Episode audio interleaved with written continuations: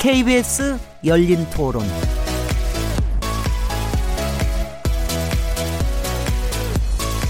안녕하세요.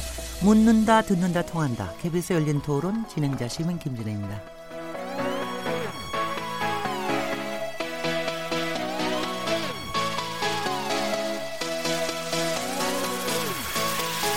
세월호 참사가 발생한 지 5년이 지났습니다. 그러나 지금까지도 그날의 진실은 밝혀지지 않고 있습니다. 유가족들은 망각과 싸우고 있고 시민들은 잊지 않고 함께 하겠다고 약속합니다. 많은 진상 규명, 규명과 책임자 처벌까지 여전히 갈 길은 멀어 보입니다. 최근 2기 세월호 특별조사위원회를 통해서 세월호 CCTV 저장 장치의 조작 정황들이 속속 드러나고 있고요. 유가족들은 세월호 참사 특별수사단 설치와 전면 재수사를 요구하며 청원을 촉구하고 나섰는데요. 오늘 KBS 열린 토론은 세월호 5주기 특별기획 두 번째 시간입니다. 진상규명과 책임자 처벌은 어떻게 진행되고 있는지 그리고 우리는 세월호 참사를 어떻게 기억해야 할지 함께 얘기 나눠보도록 하겠습니다. 4월 19일 KBS 열린 토론 지금 시작합니다.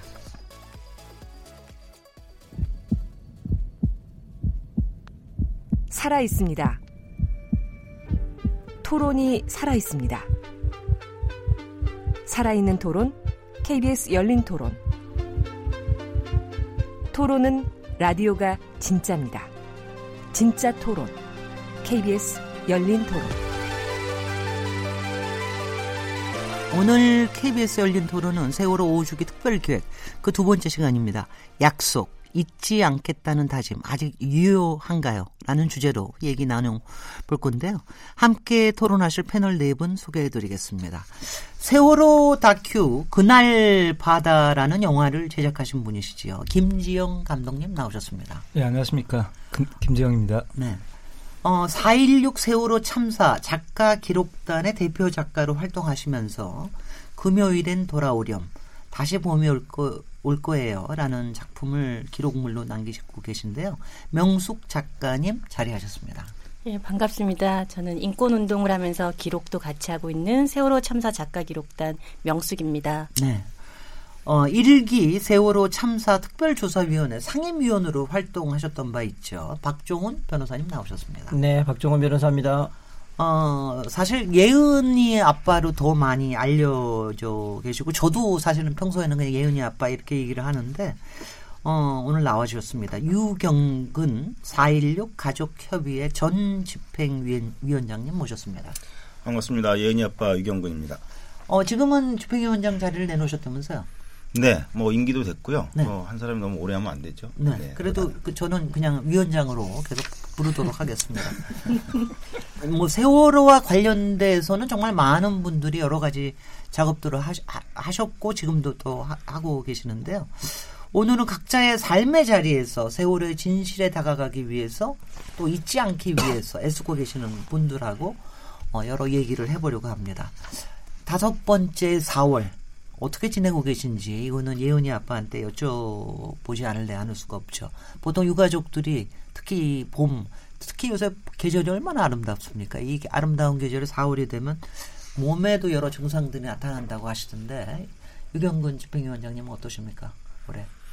네, 뭐 저도 그렇고 가족들이 4월 되면 어쩔 수 없는 것 같습니다. 저희 어머니가 어, 저를 낳은 6월달 되면 많이 아프시더라고요. 계속 어, 왜 그런가 그랬는데 저도 이왕이면 낳고 아팠으면 좋겠는데 보내고 아프니까 그건 조금 더 힘들지 않을까 뭐 그런 생각하면서 그래도 많은 분들이 찾아주시고 또 불러주셔서 이 4월을 바쁘게 어, 보내고 있습니다. 특히 5주기 이번 4월은 조금 더 바쁘시죠 다른 때보다. 음, 네, 뭐 일정들은 좀 비슷하게 많이 있는데 네. 이번 5주기에는 저희들이 그 진상 규명의 새로운 전기, 네 네. 어, 그다음에 새로운 출발을 다짐하면서 맞이하는 5주기이기 때문에 네.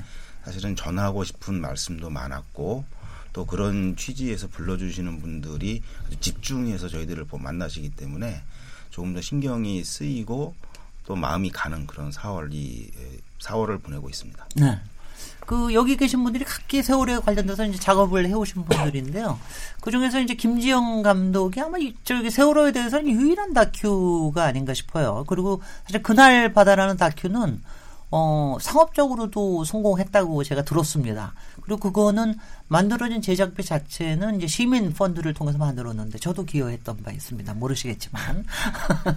그래서 그 그날 바다를 만드신 김지영 감독님 영화 소개도 조금 해주시고요. 그리고 지금 이- 특히 지금 5주기에 어떤 생각하고 계시는지 그리고 솔직히는 어떤 팔로우업을 하고 계신지 그런 것도 좀 궁금합니다. 얘기 좀 해주시죠. 그 이 자리를 위해서 하여튼 그 그날 바다가 나오고서 사실 상업적으로도 성공한 게 사실이거든요. 네. 너무 많은 저희들이 예상한 것보다 훨씬 많은 분들이 봐주셔갖고 너무 감사드리고요. 또 그만큼 세월호에 대해서 아직도 관심이 식지 않았구나 그걸 작년에 느꼈었거든요. 음. 이게 4주기 바로 전에 나왔었죠. 그렇죠. 네. 그러니까 1년 전쯤이네요. 네. 그때 두근두근 하면서 영화를 내 세상에 내보냈는데 의외로 많은 사람들이 찾아주셔 갖고 음흠. 그때 확신했었어요. 아직도 세월호를 많은 사람들이 잊지 않고 있다. 이렇게 생각했었죠. 음. 그리고 난 뒤에 이제 5주기를 이렇게 받게 되는데 이번 겨울 해 갖고는 저 선체조사위원회에서 그 또 결과 보고서가 나왔지 않습니까? 네. 거기서 또 AIS에 대한 세월호 항적 자료라고 하는 단순한 해상 교통사고라는 것을 되게 핵심적으로 밑받침했던 그 항적 자료가 있거든요. 그걸 뭐 전문 용어로 AIS라고 하는데 네. 그 자료에 대한 어떤 또 새로운 제출 자료도 있다고 그래서 제가 그걸 다 입수해서 또 분석을 했어요. 네. 그래서 이번에 다시 분석하고 이번 분석에서 되게 좋았던 점은 뭐냐면 그동안은 세월호 데이터만 분석했거든요. 네. 근데 저 유가족들이 되게 궁금하셨던 구조 과정에서도 굉장히 문제가 있다는 얘기들이 많았잖아요. 네. 그래서 이 구조 세력의 그 헬기라든가 이런 배들에 대한 AIS도 있거든요. 음흠. 그걸 계속 그동안은 못 봤었는데 네. 이번에 선조에게 제출돼 있어서 제가 그걸 갖고 다시 분석해서 혹시라도 구조 세력의 데이터에서도 세월호와 같은 비정상적인 데이터, 네. 조작 정황들이 나오지 않을까 여기에 대한 조사를 하- 해- 했고 거기에 대해서 어느 정도 그 조사를 마친 상태입니다. 네. 청취자들께서도 혹시 이 그날 바다 안 보셨으면 한번 보시면 좋은 게요. 이게 어, 다큐로서도 저, 그 완성도가 상당히 높습니다. 그리고 이게 이제 어, 세월호에 대한 어떤 세월호 참사라는 어떤 비극보다는 사실은 굉장히 과학적이고 합리적인 의문을 따라서 쭉 추적을 하고 있거든요. 그 어떻게 어떻게 보면은 정말 추리 영화 보고 있는 뭐 이런 느낌 저- 정도로 이 일종의 추적 탐사 영화이기 때문에 굉장히 흥미롭습니다. 그래서 한번 보시면 좋을 것 같고요. 제가 이 영화를 만드실 때 중간에 자료를 뭐좀 뭐 도적 맞을지도 몰라서 굉장히 뭐 걱정하신다 뭐 이런 얘기 들었는데 지금은 적어도 그런 자료에 대한 접근성이라든가 또 뭐 이렇게 좀 그걸 보는 거에 걱정은 좀 안 하시겠어요? 어떻습니까? 예, 아무래도 예전보다는 박근혜 정부 때는 그런 걱정이 굉장히 많았었는데 네. 지금은 한결 그 걱정을 덜게 됐죠. 네. 그리고 사실 그때 자료를 구할 수 있는 거의 유일한 길은 아버님들 덕분이었어요. 네. 유가족들이 전폭적으로 도와주지 않았다면 네. 그런 분석이 불가능했어요. 근데 네. 아버님들은 어디든지 가서 그 자료를 강제로라도 하여튼 네. 그걸 갖고 오셔갖고 저희 같은 분석하겠다는 사람들한테 볼 수 있게 줬기 때문에 그 자료를 갖고서 저희들이 자유롭게 이제 분석할 수 있게 됐죠. 네네. 이 점에서 저 유경훈 위원장님 한번 얘기해 주시죠. 당시에 그, 이, 그날, 그날 바다 관련해서요. 네네. 예, 제가 무슨 얘기할까요? 아, 자료를 찾기 위해서 얼마나, 거의 다 얼마나. 주셨어요. 네네. 예, 뭐 백업해 놓으셨던 그러니까 그 좀 이따가 뭐 기록과 관련된 이야기도 하겠습니다만 저희들이 가장 그 시급하게 생각을 했던 건 뭐냐면 어 그 박근혜 정부에서는 아무것도 그 협조가 안 됐잖아요. 협조가 안 된 정도가 아니라 어 아주 작은 것조차도 철저하게 방해하고 그랬잖아요. 그런데 그런 상황에서 아, 우리가 직접 이 순간에 에, 수많은 기록과 자료들과 증거로 보이는 것들을 모아놓지 않으면 시간이 지나면 다 사라져버리겠다는 그런 두려움이 굉장히 컸습니다. 그래서 이제 저희 지금 운영위원장을 하고 있는 장훈, 어, 준영이 아빠, 그 다음에 지금 진상규명 부서장을 하고 있는 동수 아빠 정성욱 이 두 분을 중심으로 해서 이런 증거 자료를 수집하기 위해 전국을 다니면서 한게 어려 어려운 게 뭐였냐면 애초에 자료나 증거에 목록이 있었으면 그 목록을 하나씩 하나씩 지워가면 수집을 하면 되는데 그렇죠. 없거든요. 음. 그러니까 무엇이 증거이고 무엇이 자료이고 어떤 기록들이 있는지를 아무것도 모르는 상태에서 그냥 파고 들어갔던 거예요. 그러니까 사실은 지금 많은 분들이 그렇게 얘기를 하세요. 아, 그동안 많은 증거가 사라지고 뭐 조작이 됐을 텐데 걱정이다 이렇게 말씀하시는데 맞는 얘기긴 한데 근데 도대체 사라진 증거가 뭐고 어, 조작된 증거가 뭔지를 사실은 지금도 몰라요. 음흠. 애초에 뭐가 있는지를 모, 음흠. 모르기 때문에 네. 물론 이제 오랜 시간 동안 많이 파고들었기 때문에 어느 정도 윤곽은 나와 있습니다만 음흠. 하여튼 그런 과정을 거쳐 수집을 했는데 그 다음 문제는 뭐였냐면 이 모은 자료들을 어, 활용을 해야 되잖아요. 그렇죠. 쌓아놓, 쌓아놓기만 하면 안 되고 음흠. 뭐 저희들이 이제 많은 분들이 이제 거의 세월호 참사 뭐 운항 뭐 선박 이런 부분에 뭐 준 전문가가 됐다 이렇게 평가들을 하시고 또 많이 배운 것도 사실이지만 그렇다고 해서 어 우리보다 훨씬 더 전문적인 능력을 가지신 분보다는 사실 떨어지는 건 맞거든요. 네. 그렇기 때문에 이왕이면 우리하고 생각을 같이 하시는 그런 전문가들이 계시면 그분들을 통해서 이거 한번 좀- 한- 한번 이렇게 좀 들여다보면 좋겠다는 그런 음흠. 욕구가 있었고 그럴 때 이제 몇몇 분들이 좀 나타나 주셨고 우리 김지영 감독님이 이제 그 중에 한 분이시고요. 그래서 이제 어, 좀 많이 연구를 좀 해주십사 이렇게 부탁을 드리기도 했고 물론 뭐 그날 바다에 나에서 이제 주장을 하는 내용을 전폭적으로 저희들이 뭐 어, 그대로 믿는다 이런 건 아니지만 네네. 그러나 중요한 건 각자의 지식과 경험을 토대로 충분히 분석하고 또 설명을 할 수 있는 분들이 많이 나오시면 음흠. 또 그런 분들 사이에 충분히 토론이 이루어, 이루어 지고 예, 예. 그러면 이제 진실을 향해서 다가갈 가능성이 더 높아지지 않을까 그런 기대를 갖고 있습니다. 그러니까 바로 말씀하신 게 합리적인 의심을 제기할 수 있는 것만으로도 굉장히 중요하다. 그게 꼭 마, 뭐 맞다 틀리다는 또 그 다음에 여러 증거를 가지고 이제 얘기를 해야 되는 거겠죠. 근데 제가 사실 세월호 참사 이후에 제가 또 굉장히 인상적인 것 중에 하나가 가족들의 아픔을 저희하고 나누는 이런 과정도 굉장히 절절했지만 어, 솔직히 예은이 아빠를 중심으로 해서 여러분들이 나와서 얘기하시는 게 정말 차분하고 합리적이고 분석적이고 그 다음에 정말 이 추리를 우리한테 의문을 던져주는 이런 침착한 태도에서도 상당히 감명을 받았습니다. 어떻게 그럴 수가 있으셨습니까? 이거 글쎄요, 그거는 제가 잘 솔직히 잘 모르겠습니다. 합을 어떻게 아, 될지 그잘 전에 무슨. 일 하셨습니까? 어, 저는 그 조그만 제조업을 하나 하고 있습니다. 예, 네. 지금도 하고 있고요. 직접 만드시는, 만드시기도 하시고 그러세요? 예, 뭐 제가 뭐 공장에서 직접 일을 하는 건 아닌데, 네. 어, 그래도 뭐 얼마 안 되는 직원들과 함께 자동차 부품 만드는 일을 네. 어, 참사 일어나기 전에 한 10년 동안 하고 있었고 음. 뭐 지금도 하고 있습니다. 네. 아니, 그러셔서 그런가. 그, 어떻게 이렇게 침착함을 유지를 하실 수가 있습니까? 별로 침착하지 않은데요. 네. 제가 제가 사고를 많이 쳤는데 현장에서 알려지지 않아서 걱정하는데. 여기서 기록을 하시는 명숙 작가님이 나오셔서 얼마나 침착하시지 않고 사고 많이 쳤는지를 지금 이제 또 증인을 하셔야 될 것 같은데요. 어, 명숙 작가님이 만드신 것 중에 제가 아까 소개한 게 금요일엔 돌아오렴 다시 봄이 올 거예요. 이런 작품인데 조금 제가 작품이라고 얘기를 네, 기록, 네. 기록물이라고 기록, 예, 얘기를 예, 예. 하죠. 네. 조금 소개를 해 주시죠.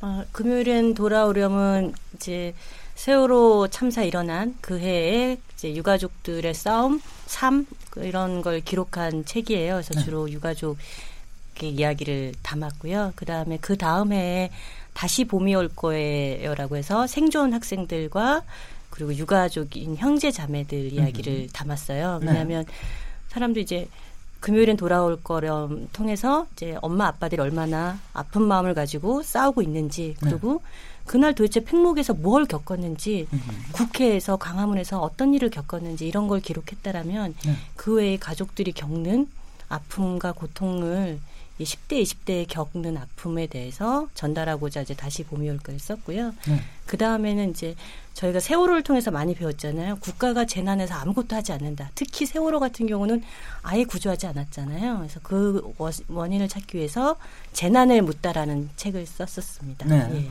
지금 거기에 작가로 활동하시는 분은 되게 어떤 분들이 작가로 이렇게 모여 계시면서 공유를 하십니까? 그 저희가 처음 하게 된 거는 세월호 참사가 벌어지고 언론에서 엄청 공격을 했잖아요 유가족들을 그래서 온전히 담아야겠다 해서 저희가 이제 아름아름 모았어요 그래서 원래 작가였던 분들도 있고 인권 활동했던 분도 있고 뭐 기자도 있고 이렇게 혹은 대학원에서 공부하는 대학원생도 있었어요 그래서 음. 지금 작가의 그 뭐 출신 배경이랄까요 그건 다양하고 인권 운동하는 사람이 이제 다수 있고 네 그렇죠. 네. 그 가운데 많은 사람들 인터뷰한 중에 유경근 위원장도 계셨겠지요. 근데 이제 윤근근 예은이 아빠는 이제 제가 기록한 건 없지만 네. 기록을 남기고 싶지만 어, 남기지 못했던 네. 예, 여러 가지 장면들을 목격했죠. 어, 언젠가 어, 남겨야겠죠. 기록에 남기지 못하는 그런 얘기들 중에 하나만 좀 얘기를 해주시죠. 너무 가슴이 아파서 네. 얘기를 해도 되는지 제가 아니, 뭐 얘기 좀 해주세요. 아니 무슨 얘기인지 제가 알아야 된다 뭐 안 된다 얘기를 할 텐데. 아, 네. 예. 물대포가 엄청 쏟아졌던. 예. 그 안국동. 앞에서 1박 2일을 보냈던 때예요. 네. 네. 그 고구로 고구만 얘기하신다고요? 네, 그날 아침 네, 네. 너무나 괴로웠던 가족들의 예. 그 얘기하시려고 그러는 거죠? 목에 밧줄 두는 거? 예. 아마 음. 사실 지금 말씀 명수 작가님 얘기하신 대로 기록을 하려고 하나 사실은 모든 거를 다 얘기하지 못하는 네. 것들도 상당히 있을 것 같습니다.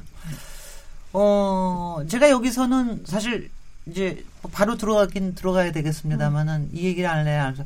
기록을 하지 않으나 사실은 어, 그러니까 뭔가 알 수 없는 뭔가를 하는데 사실 영화만큼 좋은 소재가 없는 것 같은데 어떻게 이번에 나온 생일을 보셨습니까? 네. 네. 자, 명- 명수 작가님은 당연히 보셨죠. 네. 이은 아빠는 보셨어요? 두번 받고 오늘 네. 저녁 때 세 번째 또 봅니다. 네. 어떠셨어요? 거기서는 솔직히 참사 자체에 대한 얘기가 아니잖아요. 네네. 지금 저는 아주 흐뭇하게 그 계속 음. 지금 오늘도 박스 오피스 1위 계속해서 가고 있는데 어떠셨습니까? 어, 일단 저는 가, 어, 시, 시사에는 시간이 안 돼서 못 갔고 네. 따로 이제 동료랑 갔는데 어 10대 후반, 20대 후반으로 보이는 여학생들이 많았어요. 그래서 네. 너무 좋았어요. 아, 우리의 이른바 청년이라고 하는 청소년들이 이 문제에 관심을 갖고 있구나. 이게 음. 어, 되게 마음이 뿌듯했고 영화도 너무 좋았어요. 그러니까 네. 제가 이제 아까 기록했던 금요일엔 돌아옴에 나왔던 가족들의 모습이나 음흠. 아니면 다시 봄이 올 거에 나왔던 형제 자매들과 생존자들의 모습이 이렇게 잘 이렇게 들었던 제가 보았던 이런 것들이 어 이렇게 잘 재현돼서 네. 되게 가슴 아프게 네. 네, 그러나 참 잘 재현한 작품이구나 해서 감동 있게 봤습니다. 여러 가지 가족들의 얼굴과 생존 학생들의 얼굴이 떠올랐어요. 이경금 위원장님 어떻게 보고 계세요? 보실 때마다 아프실 것 같은데. 네. 음, 예, 뭐 두 번 다 뭐 처음부터 끝날 때까지 뭐 눈물을 뭐 안 흘릴 수가 없죠. 네. 그러니까 그냥 제 얘기고 어, 또 예은이 엄마 얘기고 우리 네. 가족들 이야기 그대로니까요. 어, 2014년 7월달에 우리 저 박종원 변호사님 앞에 계신데 그때 사실은 우리 국회에서 고생 많이 했잖아요. 네. 특별법 만드느라고. 맞아요. 그때 박정희 변호사님 우리한테 참 욕도 많이 먹으시고 왜냐하면 어, 제대로 못 해온다고. 근데 네. 사실 변호사님이 만드는 것도 아닌데 어쨌든 그때 이제 그 새누리당하고 특별법 협상하기 위해 세 차례를 만난 적이 있습니다. 어, 그 자리에서 무슨 이야기를 들었냐면 그 새누리당 대표단이라고 하는 원내대표 뭐 이런 거다 나와가지고 어, 특별법에 수사권을 좀 넣어달라 이렇게 요구를 했더니 그건 안 된다. 음흠. 그러면서 자꾸 가족들이 진상규명 요구하는데 어, 진짜 의도, 진짜 목적이 뭐냐, 뭘 원하는 거냐, 진짜 이렇게 물어보더라고요. 그래서 아니 수사권을 넣어달라고 그래야 진상규명이 됩니다. 그랬더니 아니 그러니까 그건 안 돼, 안 되고 근데 진짜 원하는 게 뭐예요? 그거 해드릴게요. 그러는 거예요. 그러면서 이어서 하는 얘기가 다음 달 정기국회 열리면 우리가 빨리 배상안을 국회에서 확실하게 해가지고 처리해 드릴 테니까 이렇게 얘기를 하는 거예요. 그래서 그때 느낀 게 뭐냐면 사람들이 아 우리, 우리 진심을 이렇게 모르나? 우리가 정말 다른 목적이 있다고 생각을 하는 건가? 그래서 아까 사실은 처음에 질문하셨을 때 왜 유가족들이 그렇게 좀 차분하게 합리적으로 음흠. 이야기를 하냐 했는데 그게 뭐 저희들이 하고 싶다고 할 수 있는 거겠습니까? 그렇게 안 하면 안 되니까. 예. 결국 우리의 진심을 사람들이 알게 하려고 그러면 음흠. 하여튼 그 속에 있는 거다 누르고 음. 그걸 보여주기 위해서 애- 애를 써야 되고 사실 5년 동안이 에, 5년 동안 그게 가장 힘들었고 가장 중요한 것이었어요. 이 생일 영화를 보면서 감사했던 것은 아, 이 영화를 차분히 잘 보시면 우리 세월호 참사 유가족들의 진심이 무엇이는지 그리고 우리가 왜 아, 그토록 그 싸워오면서도 진상규명을 요구하면서도 사실 집에 돌아가면 똑같거든요. 활동을 하는 가족이든 아니든 집에 들어가면 생일, 생일 영화에 나온 그 아빠 엄마하고 똑같아져요. 어, 그런데 그 영화를 보면서 우리가 정말 진심을 갖고 안전한 사회를 위해서 싸우고 있는 것을 좀 알아주실 수 있겠다 이제는 그런 것 때문에 많이 고마웠고 또 그래서 감독님한테도 참 고마웠고 좀 많은 분들이 같이 더 봐주시고 공감을 해주시면 좋을 것 같습니다. 어, 그 생일 영화 보신 분도 계시겠으나 여기에는 뭐 일단 설경구 또 전도연 이 두 명배우들이 나와서 이제 굉장히 화제가 되고 있고요. 여성 감독님이 감, 영화를 만드셨고요. 저는 사실 이거는 한 달 전부터 그 라디오로 광고를 듣는데 라디오에서 그냥 광고 소리 나오는 거에도 그냥 눈물이 차오릅니다. 도대체. 근데 이제 그 얘기가 그런 얘기를 저기를 해요. 그러니까 이제 정말 마음껏 울고 싶지 못하는 그 심정. 지금 말, 말씀하신 대로 차분하고 침착하게 보이게 열심히 노력하는. 근데 아, 그 과정이라는 게 어떤 것인지 이제 가히 짐작이 될 수가 있고요. 어, 제가 이제 그, 저, 제가 굉장히 좋아하는 작가가 있는데, 어, 카린, 카렌 블락, 블릭슨이라는 그, 저, 작가인데요. 이 작가가 이런 얘기를 한 적이 있어요. 모든 슬픔은 그것을 말로 이야기를 할 때 비로소 견딜 수 있다. 뭐 이런 얘기를 그래서 제가 그걸 어렸을 때부터 굉장히 좋아하는 말인데, 그러니까 슬픔은 마음껏 표현할 수 있고 그 진실을 진실에 대해서 얘기할 수 있을 때 비로소 견딜 수 있다라는 뭐 이런 생각이 굉장히 많이 들더라고 생일을 보면서. 아 그래서 마지막에 전도연 전도연이 이렇게 폭, 이게 울음으로 폭발할 수 있다라는 그 순간이 아 너무 벅차오르더라고요. 그러니까 그런 게 참 좋았습니다. 박정훈 변호사님, 네네. 너무 오랫동안 혼자 내버려줘서 아, 죄송합니다. 중간에 들어오셔서 됐었을 텐데 벌써 중간에 잠깐 나오셨는데요. 어, 세월호 특조위 일, 일기에서 활동을 하셨습니다. 네네. 근데 지금 말씀 들으니까 그 세월호 특별법 만들 때부터 같이 활동을 하신 것 같아요. 네. 네네. 좀 얘기를 좀 해주시죠. 일, 일기 특조위의 일기의 문제. 어, 사실 네. 저는 여기 이제 그 섭외를 받을 때부터 내가 나갈 자격이 있나 되게 고민을 많이 했어요. 왜냐하면 어, 제 인생에서도 한 3년 정도, 14년부터 17년, 15, 16년까지는 사실은 저 개인적으로는 되게 힘든 시기였어요. 그러니까 어, 대한변협에서 처음에 가족분들의 신뢰를 얻기 위해서 무지 노력을 하고 서로 MOU 체결하고 이제 지원을 시작했는데 그 저 그 과정에 무수히 많은 일이 벌어졌죠.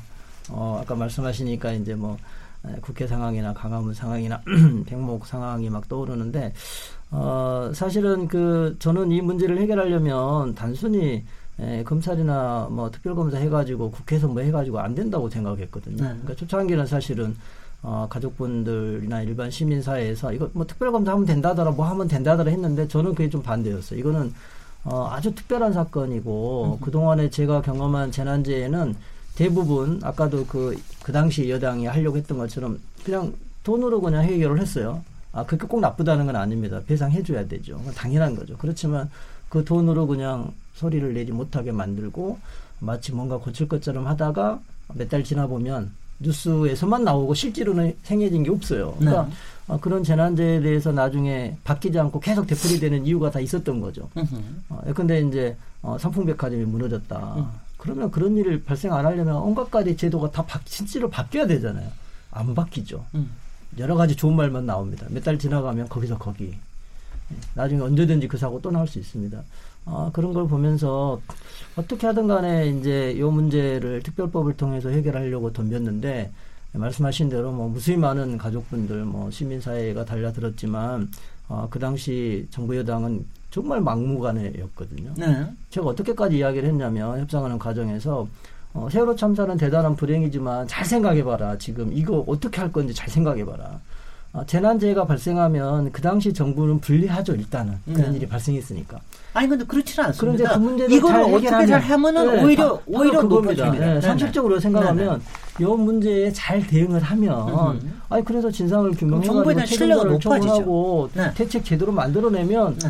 아, 비록 세월호 참사는 참 불행한 일이었지만 그 이후에 이분들이 희생이 헛되지 않게끔 이 정부가 그렇게 만들었으니까 이게 성과가 될 수가 있다. 정말 하소연을 했어요. 네. 어, 저는 근데 그게 말이 안 통할 거라고 생각합니다. 제가 생각하는 이 상식이. 통하지가 않아요. 아까 말씀하신 왜, 왜 도대체 수사관 가지려고 하는데 음. 그러니까 벌써 어, 적대감을 갖는 거예요. 네. 어, 그 당시 정부는 음흠. 저희 쪽에 대해서. 음흠. 어, 이제 그 세월호 특별법 초안을 만들고 싸웠던 그 이유 때문에 어, 그 당시 이제 협회장님이 너가 책임져야 된다 이거. 어, 너 이렇게 해놓고 도망가면 안 된다. 그래서 결국은 특조위까지 갔는데 어, 정말 힘들었어요. 힘들었던 건 뭐냐면 어, 법이 만들어졌잖아요. 네. 법대로 해야 되잖아요. 세월호 특별법이 만들어진 그해 가을이었죠. 예, 예, 10월, 가을에 11월 통과가 정도 됐고, 돼. 예, 통과됐고 이제 아, 2005년, 2015년 15년. 1월 1일부터 이제 준비를 시작할 수 있는 단계가 됐는데 저는 법이 됐으면 그 최소한 법은 지킬 거라고 생각했거든요. 그게 안 되더라고요. 글쎄 말이죠. 그러니까 법률가가 제일 답답한 게 뭐냐면 법대로 안 해주는 거예요. 네. 법대로 아니. 그런- 아니 그런- 시행, 시행령을 만드는 부분에 정부에서는 이제 만들려면 시행령을 만들어야. 되는데 시행령 만드는 과정에 최근에 기록이 나온 게 뭐 플라자 호텔에는 모여서 시행령에 그죠, 시행령에서 그렇죠. 예. 뭐 특조위를 좀 줄이려고 여러 가지 또 예. 뭐 활동을 했다 그런 것까지 또 저, 증거가 나왔습니다. 저는 그때 일종의 정치적 잔혹성을 본 것 같아요. 네. 상식적으로는 법적으로는 법률가니까 저는 어쨌든 사회 일반의 상식을 대변하는 사람이니까 상식대로 되면 이렇게 꼬일 필요가 없어요. 네. 5년 동안 이게 뭐 하는 겁니까 이게 아, 지금? 글쎄 말이에요. 그게 이상한 거예요. 네. 그때 단추가 제대로 끼어졌으면 이런 사태 벌어지잖아요. 그런데 이제 문제는 그 사람들이 처음부터 이거는 마치 잠- 반정부 활동. 무슨 좌파. 심지어 무슨 빨갱이 대하듯이 우리를 보는 거죠. 그러니까 뭐 하나 할 때마다 계속 제동이 걸리는 거죠. 그러니까 세월호 그 일기 특조위 위원으로서 제가 정말 아, 부끄럽고 죄송한 거는 어, 그 상황에서 나름 발버둥을 쳤지만 뭐 대외적으로 계속 정부 여당은 그렇게 나오죠. 그렇게 나오면 관련 부처 전부 다 얼어붙거든요. 네. 협조가 안 돼요. 무슨 문서 하나 얻으려고 공무원들, 해도 공무원들 예, 문서 하나 얻으려고 안. 된다 그게. 네. 예. 그런 상황이 이제 대내적으로 세월호 특조 위원들 가운데 다 무슨 진상규명 잘하려고 오는 사람은 모인 게 아니거든요. 그 당시 정부 여당이 추천한 사람들이 딱 앉아 있잖아요. 계속 이제 태클이 들어오는 거죠. 그러니까 대내외적으로 계속 이제 혼란한 상황 속에서 이제 중심을 지켜야 되는 몇 사람은 있는 거죠. 저는 어쨌든 간에 에, 세월호 참사난 그 달부터 가족분들하고 관계성이 있었기 때문에 제가 제일 힘들었던 거는 나는 절대 가족들을 배신하면 안 되는데. 예, 나는 어떻게든 어떤 방해를 무릅쓰고라도 심지어 내부적으로도 어, 때려치자는 말 여러 번 나왔죠. 아, 이게, 이게 그 도저히 심정, 가능한 일을 우리가 하는 알겠습니다. 네. 거냐 이거. 근데 제가 이제 마지막까지 읍소했던 거는 아, 가족분들은 물론 100% 진상규명을 해야 되겠지만 하나라도 더 알려고 한다. 하나 하나. 나는 그 하나라도 더 알려고 여기 있는 거다. 네. 아, 이, 이 상황에서 그러면 그거 우리가 때려치면 누가 제일 좋아하겠냐. 가족들이 좋아할까? 전혀 그렇지 않다. 이 정부가 좋아할 거다. 나는 그런 짓 못한다. 이게 이제 그거를 끌어갔던 동력이었던 것 같아요. 음. 이제, 어, 그렇지만 이제 결국은 어쨌든 간에 어, 법을 만들고 특별조사위원회가 만들어졌는데 그게 제대로 역할을 하기도 전에 8개월 동안 낑낑대고 겨우 이제 설립을 하니까 조사 조금 하려고 하니까 이제 문 닫으라 이런 상황이 된 거거든요. 아니 1년 반 사고 난 지 거의 1년 4개월 지나서 겨우 조사위가 시, 발동이 걸렸어요. 그러니까 안 되는 그 얘기예요, 도대체. 2015년 8월 정도에 결국 이제 겨우 이제 뭐 예산이니 뭐니 뭐 직원들 좀 어떻게 해가지고 이제 그 자료 얻으러 다니는 거죠. 네. 예, 그 전에는요 자료를 보내달라고 해도 안 보내줘요. 음. 왜? 뭐 직원도 없고 족부 시스템도 뭐 제대로 굴러가는 것도 없으니까. 그때부터 어쨌든 간에 뭐 쫓아다니고 협상하러 다니고 뭐 그리고 사정하고 해가지고 자료를 모으기 시작해서 몇 달 동안 이제 검토를 해야 되잖아요. 옛날에 무슨 일이 벌어졌는가에 대해서. 그리고 나서 이제 어, 청문회 준비를 하고 뭐 그런 과정이 있었는데 하여튼 저는 어, 가족분들한테는 되게 부끄러울 수밖에 없어요. 왜냐면 어쨌든 제가 특조위원으로 거기 가서 더 최선을 다했어야 되고 더 많은 걸 죄인 된 되는데 기분이죠. 아, 그러니까 사실 저는 사흘이 되면 네. 일단 좀 아파요. 네. 예, 아프고 부끄러워서 밖에 나가기가 힘들어요. 음흠. 그러니까 제 마음속에 그게 있는 거예요. 저도 모르게 제 마음속에 그런 제의식이 있는 거예요. 음. 어, 물론 이제 그것들이 가족분들이나 다른 분들에 비하면 훨씬 약간 상황했지만, 어, 하여튼 그 당시에 상당히 뭐 저희 내부적으로는 제대로 좀 해보자고 출발을 했지만 결국은 그때 그게 일찍 사실상 해산이 돼버리고 선체조사위원회로 넘어가고 지금 어, 사회적 삼사 특조위까지 와버린 것 자체가 네. 아, 너무 사실은 제가 이제 처음에 그 특별법을 통해서 뭔가 해보려고 했던 그때 당시 그 심정을 보면 그 정치적인 혼란 속에서 그거를 관철시킨다는 거를 저는 솔직히 법률가로서 믿었던 것 같아요. 법을 만들면 음흠. 그래도 이건 지켜질 거다라고. 어, 그것이 안 되던 시대였어요. 그 안에서도 조사를 실제로 특조위원으로 임명된 사람들 중에서도 조사를 하는 게 아니라 조사를 방해하는 것 같은 뭐 이런 분위기도 많이 느끼셨습니까? 왜 하냐는 거죠. 네. 예. 아그 검찰 수사 끝났는데 왜 하는 거야 도대체. 그러니까 이게 지금도 뭐그 위원회를 구성하면 각 정파에서 사람들이 파견돼 나오잖아요. 그렇습니다. 그러면 정말로 그 설립 목적이 맞는 사람들이 와야 돼요. 네. 조사하겠다고 하면 조사하면 조사하려고 와야 돼요. 아니 근데 아니, 도대체 왜 하는 건데 이렇게 나오면 어떡해요. 그 사람들 다 한 표씩 행사하잖아요. 전원위원회에서. 아, 그 청취자들 아마 들으시면은 그런 생각 하시겠는데, 그 5.18 조사위원회. 사실 5.18에 대해서는 이제 대- 많은 국민들이, 아니, 지난 몇십 년 동안 그거 맨날 조사했잖아. 그리고 뭐, 검찰 조사도 됐고, 뭐, 여러 가지 처벌도 이루어졌잖아. 근데 왜 지금 5.18 조사위원회를 또 해야 되느냐? 그런가 하면 5.18 조사위원회도 특별법이 발령이 되고 난 다음에, 활동이 되고 난 다음에, 아직도 구성 못한 거 아십시오?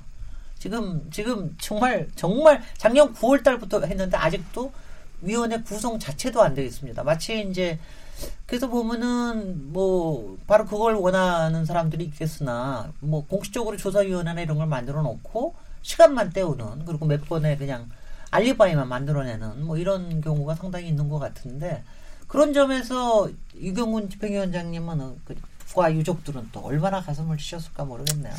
저참 어, 생각지도 못한 경험을 5년 동안 많이 했죠. 네. 특히 이제 특별조사위원회 관련해서는 지금 굉장히 고민을 많이 하고 있는데요. 아, 그러니까 우리 세월호 참사뿐만이 아니고 뭐 지금 말씀하신 대로 5.18 같은 음흠. 경우에도 똑같은 현상이 벌어지고 이- 있는 거거든요. 네.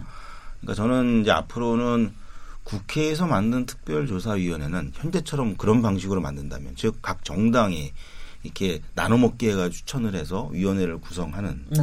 이런 방식의 특별조사위원회는 이제는 만들지 말아야 되겠다. 이런 생각을 좀 하고 있습니다. 그러니까 이게 결국엔 그 안에서 어, 각 정당을 대리해서 싸우는 특히 그 조사를 방해하려고 목적으로 하고 있는 그 정당을 대리해서 오히려 진상조사를 가로막는 일들이 계속 반복이 되고 있거든요. 근데 이거를 누구, 어느 누구도 제어를 하지 못해요. 일기특조위가 강제선 당했을 때 제가 가장 서운했던 건 어디냐면 국회였어요. 네. 뭐 박근혜가 해산시켰지만 그거는 뭐 정말 미운 거고 정말 서운했던 건 자기네들이 법을 만들어서 거기서 어, 그 법을 토대로 특별조사위원회를 만들었는데 그게 행정부에 의해서 대통령에 의해서 강제 해산당했단 말이에요. 불법적으로. 그런데 국회는 아무 말도 못해요.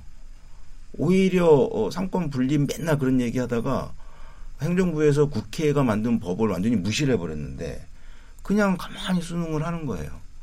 그게 어. 그때 해산됐던 이유가 공식적으로 시작된 날부터 2년이 아니라 어, 이- 맨 처음에 시작된 것부터 해가 특별법 적용했을 그러니까 예 그러니까 이제 그것- 특별법이 이제 공포화되고 된 게 2015년 1월 1일이었죠. 네네. 그러니까 법이 딱 어, 시행이 됐으니까 그때부터 활동이 시작됐다라고 주장을 했던 글쎄 거예요. 어. 음. 아니, 뭐 그래서 마- 그 다음에 예산도 얘기지만. 그래- 그래서 그 다음에 예산도 배정 안 하고. 예산은 한, 한여름 지나서 글쎄 말이죠. 나왔죠. 9월 달부터 시- 네, 공식적으로는 9월 달부터 일했습니다. 예산 인력 네, 다 네, 없었죠. 네. 네. 그러니까 어쨌든 어 그런 특별조사위원회는 이제 우리 사회가 좀 지양을 해야 되겠다 생각이 들고 그 대안으로서 제가 좀 고민을 하고 제안을 드리고 싶은 건 어, 정부의 뭐 정부가 됐든 뭐 국회가 됐든 아니면 뭐가 됐든 상설적인 독립 조사 기구를 좀 우리가 가질 때가 되지 않았나. 특히 이런 사회적 참사가 일어났을 때, 어, 그 참사의 원인을 규명하고 그 규명된 원인을 기반으로 사회적인 대책을 만들어서 정부라든가 각 기관에 권유를 할 수 있는 그리고 그 조사 과정 가운데 최소한 검찰 수준의 어떤 수사권을 가지고서 조사할 수 있는 음흠. 그런 상설적인 독립 조사 기구가 필요하지 않겠나. 사실 해외에 그런 사례들이 여러 건이 있거든요. 그걸 좀 앞으로 우리가 같이 검토를 해볼 필요가 있지 않나 싶습니다. 그게 사실은 이제 그 제1기 특조위 안전사회 소위원회에서 내와, 내놨던 거예요. 박영- 사실 초안까지 만들었어요. 그러니까 왜 그랬냐면 어, 이런 참사가 생길 때마다 맨날 이렇게 정치적인 협상위에서 놀아나야 되는 건가. 아주 전문가들이 객관적으로 중립성을 지킬 수 있는 사람들이 처음부터 상설적으로 있다면 네. 일어날 때마다 때로 만들 데가 없, 없어져요. 새- 새로 새로 계속 만들고 뭐 그것 때문에 싸우고 이럴 필요 없잖아요. 음. 바로 그냥 사건 현장에 가가지고 조사하면 되잖아요. 네. 그러니까 그런 상설적인 위원- 조사위원회가 있어야 된다 라고 그때 안을 냈었는데 모르겠어요. 이번에 이제 사실참사 특조위가 음. 그거를 잘 받아내서 정책적 제안으로 할 수 있을지 좀 네. 기대를 해봅니다. 아마 그 방향으로 마련할 것 같은데 네. 그것과 관계없이 저는 사실 저는 제가 이제 예년대 가기 전까지 제가 개인적인 목표가 사실은 그겁니다. 음. 그래서 우리 사회에 그러한 기구를 만들 수 있도록 역할을 하고 좀 기여를 하고 어, 그리고 그 가운데에 그런 사회적 참사의 피해자들이 할 수 있는 역할을 만들어내는 것 네. 그것이 사실은 전 개인적으로 목표로 삼고 있죠. 네. 네, 저도 그 이제 말씀드리면 네. 재난을 묻다 하면서 이거 일곱, 일곱 개의 다른 재난 사건을 이렇게 기록 했을 때도 일곱 개 좀 얘기를 해주십시오. 어떤 건지. 아, 예, 그 세월호와 비슷한 남영호 사건, 네네. 그다음에 시랜드 유치원 화재 예, 아시죠? 예. 그다음에 태안 해병대, 네. 장성 효사랑 요양병원, 뭐 네네. 여수 대림산다 해서 일곱 개의 재난 참사. 왜냐하면 세월호 이전에도 있었다는 거죠. 근데 네네. 아까 그 박정원 변호사님도 말씀하셨듯이 그걸 그냥 잊어버리고 망각하고 책임자 처벌이나 진상 규명이 되지 않으니까 이렇게 큰 정말 대형 참사라고 얘기하는 국가가 아예 구제하지 않는 이런 음. 일이 이어졌다고 생각을 하고요. 그래서 그때도 이 가족들이 얘기하는 건 그런 거 진상 규명도 제대로 할 수 없고 왜냐하면 뭐 검사 혹은 경찰 그리고 법원에서조차도 피해자의 음. 목소리를 듣지 않아요. 혹은 제대로 처리하기보다는 빨리 마무리하려고 하고 빨리 보상 적당히 줘서 끝내려고 하고 이런 과정들이 있었기 때문에 더 국가에 대한 신뢰가 없고 불신이 있었는데 그런 참사들이 좀 전에 말씀하셨던 그런 참사 기구가 있다라면 만들어진다면 어 다시 어 제대로 진상 규명하십시오. 전문가가 듣게 해주십시오. 이런 얘기들을 하면서 유가족이 더 가슴을 외태우고 고통받는 일은 없지 않을까 싶어요. 네. 일단 여기까지 일부 토론을 마치고요. 잠시 쉬었다가 그 다음을 이어가도록 하겠습니다. 지금 여러분께서는 KBS 열린 토론 시민 김진애와 함께하고 계십니다.